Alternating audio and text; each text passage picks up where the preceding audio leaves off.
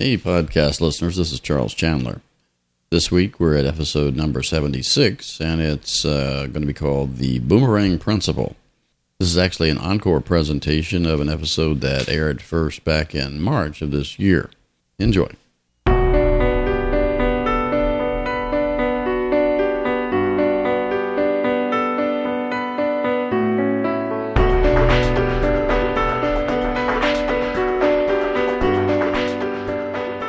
Welcome to the Age of Organizational Effectiveness.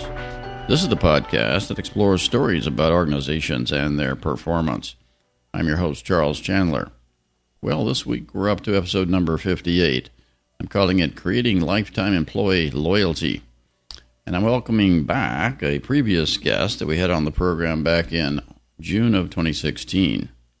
I'm joined now by Lee Caraher, who's the CEO of Double Forte, uh, which is a public relations and marketing services firm with offices in San Francisco, New York, and Boston. Welcome, Lee. Thank you, Charles. It's so nice to be back with you. Yeah, you were on the uh, podcast back in June 2016, and we talked about the millennial mindset, your first book. Uh, now you've got a new book coming out April 11th, uh, The Boomerang Principle. Uh, tell, yes. tell me a little bit about it.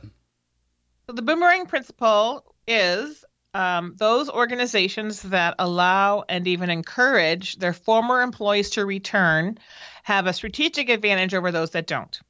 And I talk about this different sort of mindset um, from particularly for older bosses to um, being able to create a very positive, uh, engaging culture um, and then how we can think about employee loyalty not just um, during the time we pay people with a paycheck, but over their entire career, so that we can have a more a more strategic and beneficial relationship with our employees that has a benefit to the bottom line for a very long time. Yeah, so it's all about um, you know I guess keeping the you know the positive mindset about employees whether they leave or not.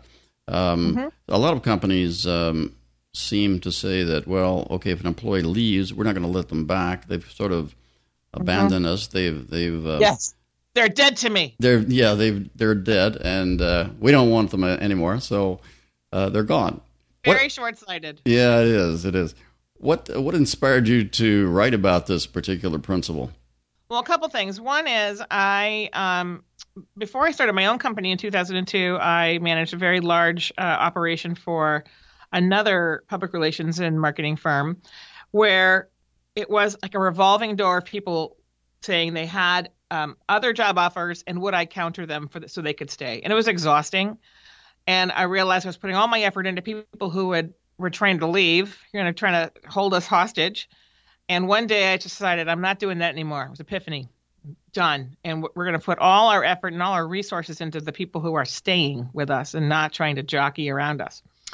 Um, and i didn't even get to tell anybody in my office that i had made this decision and before someone walked into my office and said i have an offer at this other company and they were waiting for me to counter he was waiting for me to counter him and i said good luck.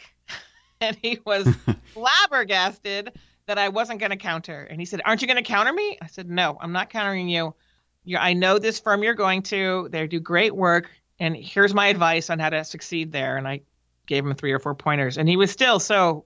Now he was angry that I wasn't going to counter, and he said, "Well, you countered Joe last week," and I said, "Yeah, I'm done with that. I'm done with that." But you know, in the future, when you don't like working there anymore, let me know. Maybe there's a place back here. I hope you can come back here. And yeah. I had never said that before. And um, I can tell you when that sort of flew around my office before I could even tell anybody. Um, the relief people had was just so palpable. We started putting much more effort into our culture. Took all that money we were um, saving to up people's salaries as they were exiting, put it into our business, into our people, into um, into the environment, and people stopped leaving. So, voila, right? It changed the mindset totally changed the environment and then changed the mindset of my the managers changed the mindset of my team changed everybody's mindset. Then um, 9-11 happened and we really didn't have time to actually bring anybody back by the time that when i started my own company um, we decided uh, i had the same mindset uh, was never counter anybody. And I, in fact, when people come into the company, we say, we know you're not going to stay here forever. We want it to be a very important part of your resume that you will be proud of any time you spend with us. And we are dedicated to making sure that you can get where you want to go in your career, even if it's not with us. You, you know, in the context of our business, here's what we hope you do. We would like to hear what you want to do. And the result is when people leave because we what we offer isn't what they want to do anymore or they want to do something that we don't offer. Um, one, it's very congenial. And two, I always say you can come back. And in 15 years, we have brought back over a dozen people. And we're a small company. We have 35 people in my company, but over today, but over the over 15 years, we brought over a dozen back as employees, and um, we have very positive relationships with about probably 90% of our former employees and some of them have become clients some um, but virtually all of them are advocates for us in the business marketplace. And that's where you want to be. You want to be in a place where you have former employees who are out there being your advocates. And it starts with having a mindset of you can come back to me. Yeah that's great. How would you actually state the boomerang principle? What is the one sentence that comes to mind there the boomerang principle is those companies that and organizations that allow and encourage former employees to return have a strategic advantage over those that don't. So, when did you create this uh, idea? Um, about 10 years ago, when, um, about 10 years ago, 2007, we started talking about it this way and I really didn't understand that it didn't exist in the world out there. I mean, the boomerang boomeranging as a verb or a gerund, I guess, um, has become more popular in the last four or five years, and could find articles on it. But there is no, there has been no body of work on it. Meaning, there's no, there's really no other book on the topic, and the fact that I could actually get the URL tells you that there mm-hmm. wasn't a lot of conversation about it. And I decided to write the book after I was talking about, in the course of talking about my first book, which is Millennials and Management The Essential Guide to Making It Work at Work. I encountered so many people in my workshops and keynote speeches who were had what you you know had this attitude of like if they why would I put any effort into people who are going to leave me if they leave me they're dead to me and frankly, if your employees, if that's how you think about your employees, at that, at that, that they're dead to you, you are working too hard to find new ones because that that reputation you have is hurting you in the marketplace for talent. Yeah, I think what you're saying is, um, you know, it's all about social capital in a way. You put a lot of effort into developing a good environment with employees and, and getting them on board. And when they leave, especially if it's a if they leave with a bad uh, situation there, you destroy that social capital, mm-hmm. and you you can't really get it back.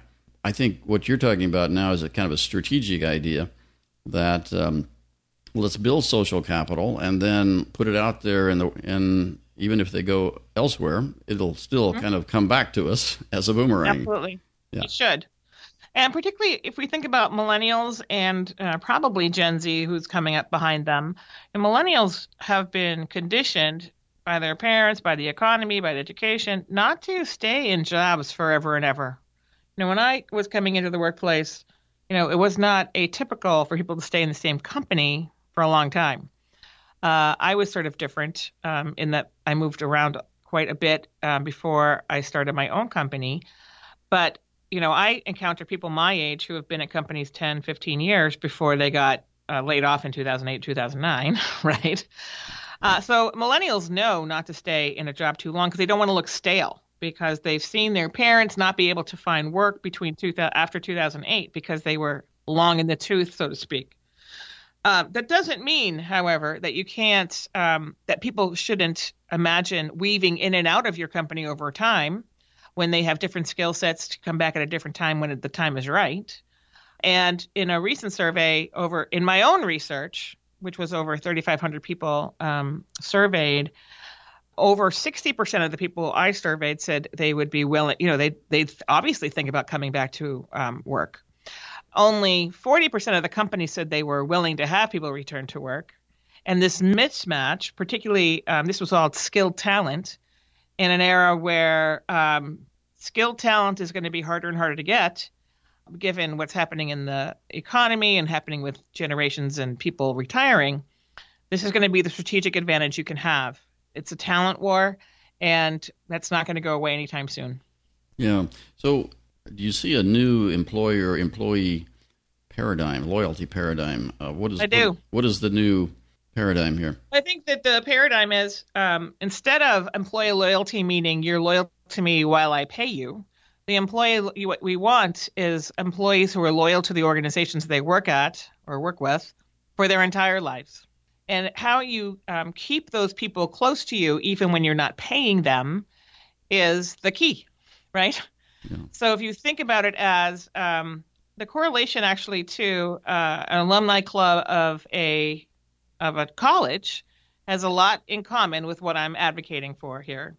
Is that how do you keep people attached to you? Well, you create those relation. One, you you you maintain the relationship you had with them when they you were paying them, um, with some different components once they've left you. And I find all the time that people don't know where their former employees are. They don't know where they're working. They don't know how to get hold of them. Um, we've all got their email when they came to us.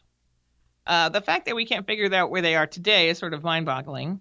And those companies who have created very robust alumni programs, and there are several today that have done that. And now there are emerging plat- uh, software platforms that allow you to do that much easier.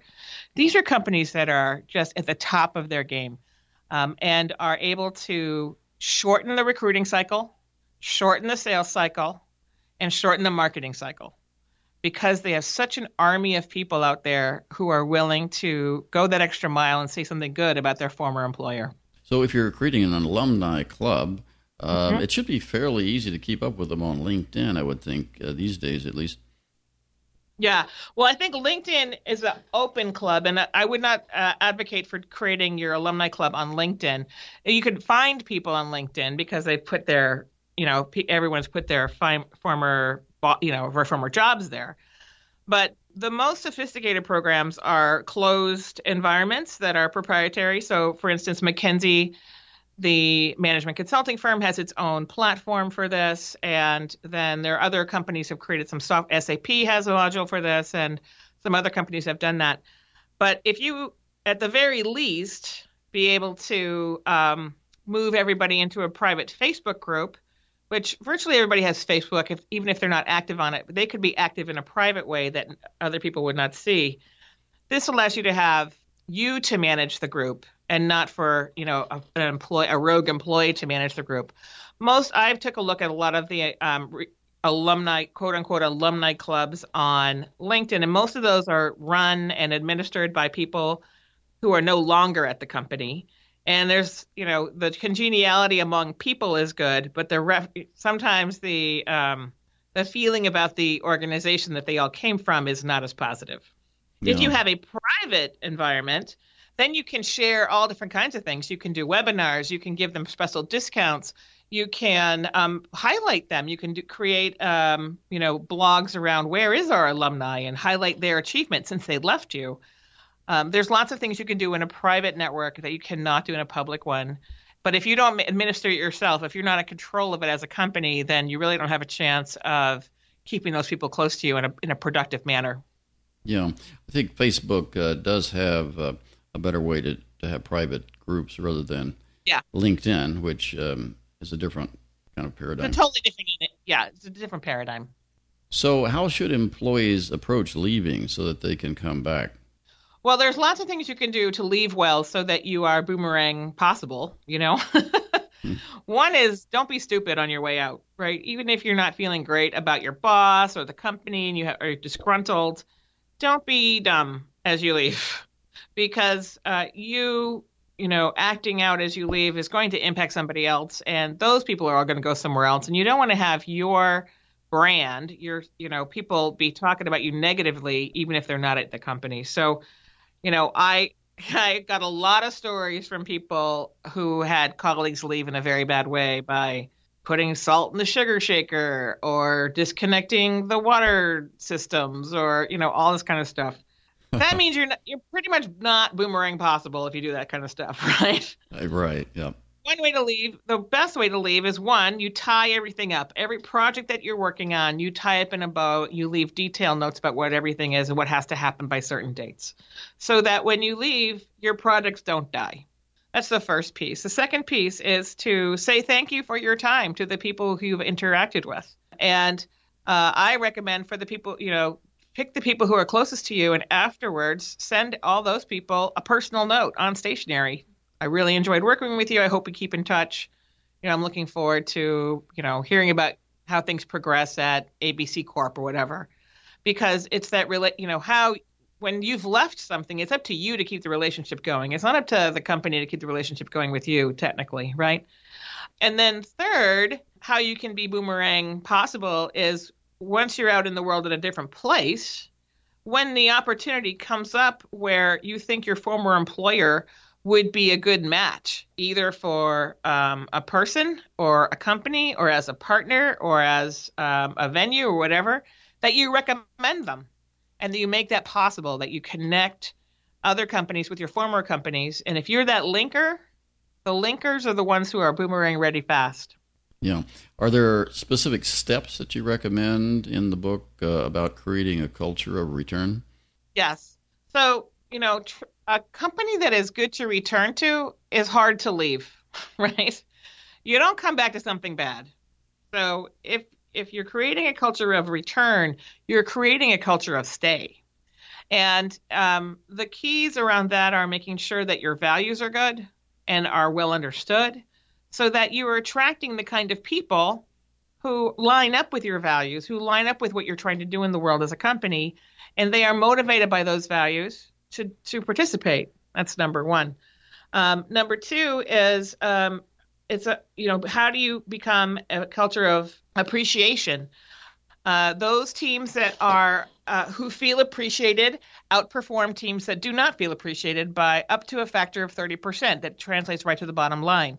So if you're a cult in a culture that doesn't say please and thank you, start saying please and thank you, and you'll find out quickly that that pays off dividends because inefficiency happens when people are grinding on something when they don't feel appreciated and they're grinding on it you know there's a lot of he never appreciates me or I do all this work and no one's going to notice but if you're in a place where your work is appreciated uh, all that inefficiency that comes along with being a human being sort of goes out the door right yeah. and those two things alone can create an incredibly different environment without a whole lot of work yeah, you talk a lot about uh, conflict resolution in your books. Um, yes, this, I do.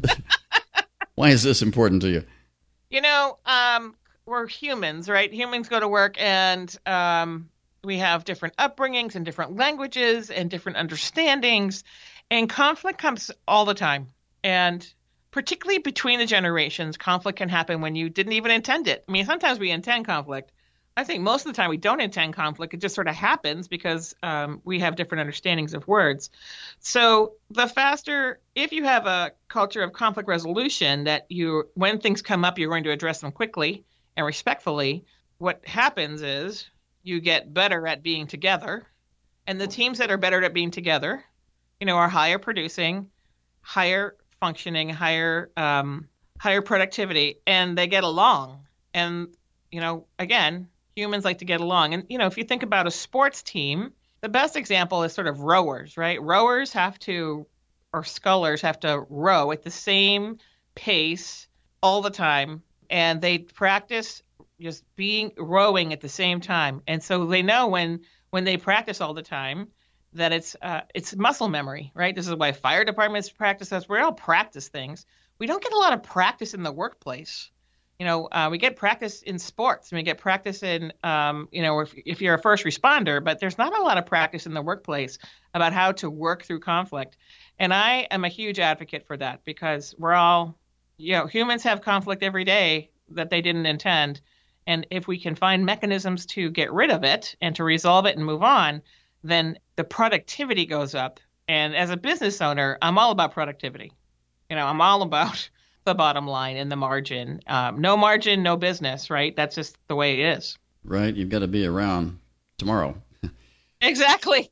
So, what do you think is the difference between the way women and men think about these sorts of things? Mm-hmm. Um, Well, I think women and men do think about these things very differently. And one of the reasons I wanted to write my book is because there are not a, there are lots of books by fabulous women about how to how to be a woman in business and how to be a woman who does multiple things a mother a wife a, chil- um, a business owner a philanthropist whatever but there aren't very many books written by women about how to run a company and how to lead an organization and so my I think where I have been able to take those things that I, I talk about in millennials and management now in the boomerang principle, they're not necessarily women oriented things, but there are definitely philosophies that women resonate highly with when I talk out about them out in the world. And the more we can have multiple voices about how to lead, so it's not all just about performance and go, go, go, and you know what's the margin and what's the return to investors, um, because most of us, most companies are not publicly traded. The more I think um, we're going to have environments that are suited to the real workplace. Why is it important to have books written by women? Uh, do you think mm-hmm. uh, about running a company? Well, you know, I think there on the gender gender bias is real and alive, um, particularly here in Silicon Valley where I am, and uh, women and men think differently, right? And I think the more we can have women voices be part of the business narrative, the less gender bias we'll have. On, and I think most gender bias is unattended but it comes out of who you're listening to. And if you're only listening to men's voices, then maybe the women's voices don't mean as much. And the more we can have women c- contribute to the conversation about leadership, contribute to the conversation about the future of work, not just from a work life balance perspective, but from a bottom line perspective, the more that a woman's voice, I think, will be heard in the office place. And if we're going to get to the other side of women being paid less than men for the same job, I think that's part of it is having more women's voices uh, in the business workplace that aren't just about being a woman in business. Yeah, that's good advice. Let's circle back to your other book um, and, sure. and talk about how do millennials fit into this new equation about loyalty.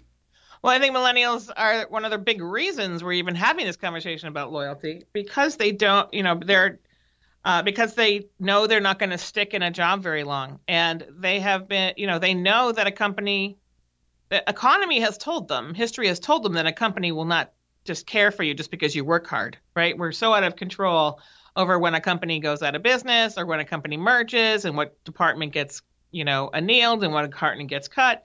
We're out of control on that. And I think that the uh, millennials in general feel a great deal of responsibility and anxiety around crafting their own career so they have the multi- most options possible and they have the most fulfilling careers possible.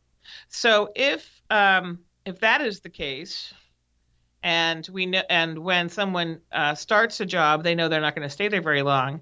If companies don't change their point of view on this, on what counts and who counts and who doesn't, then they're going to be left out in the cold.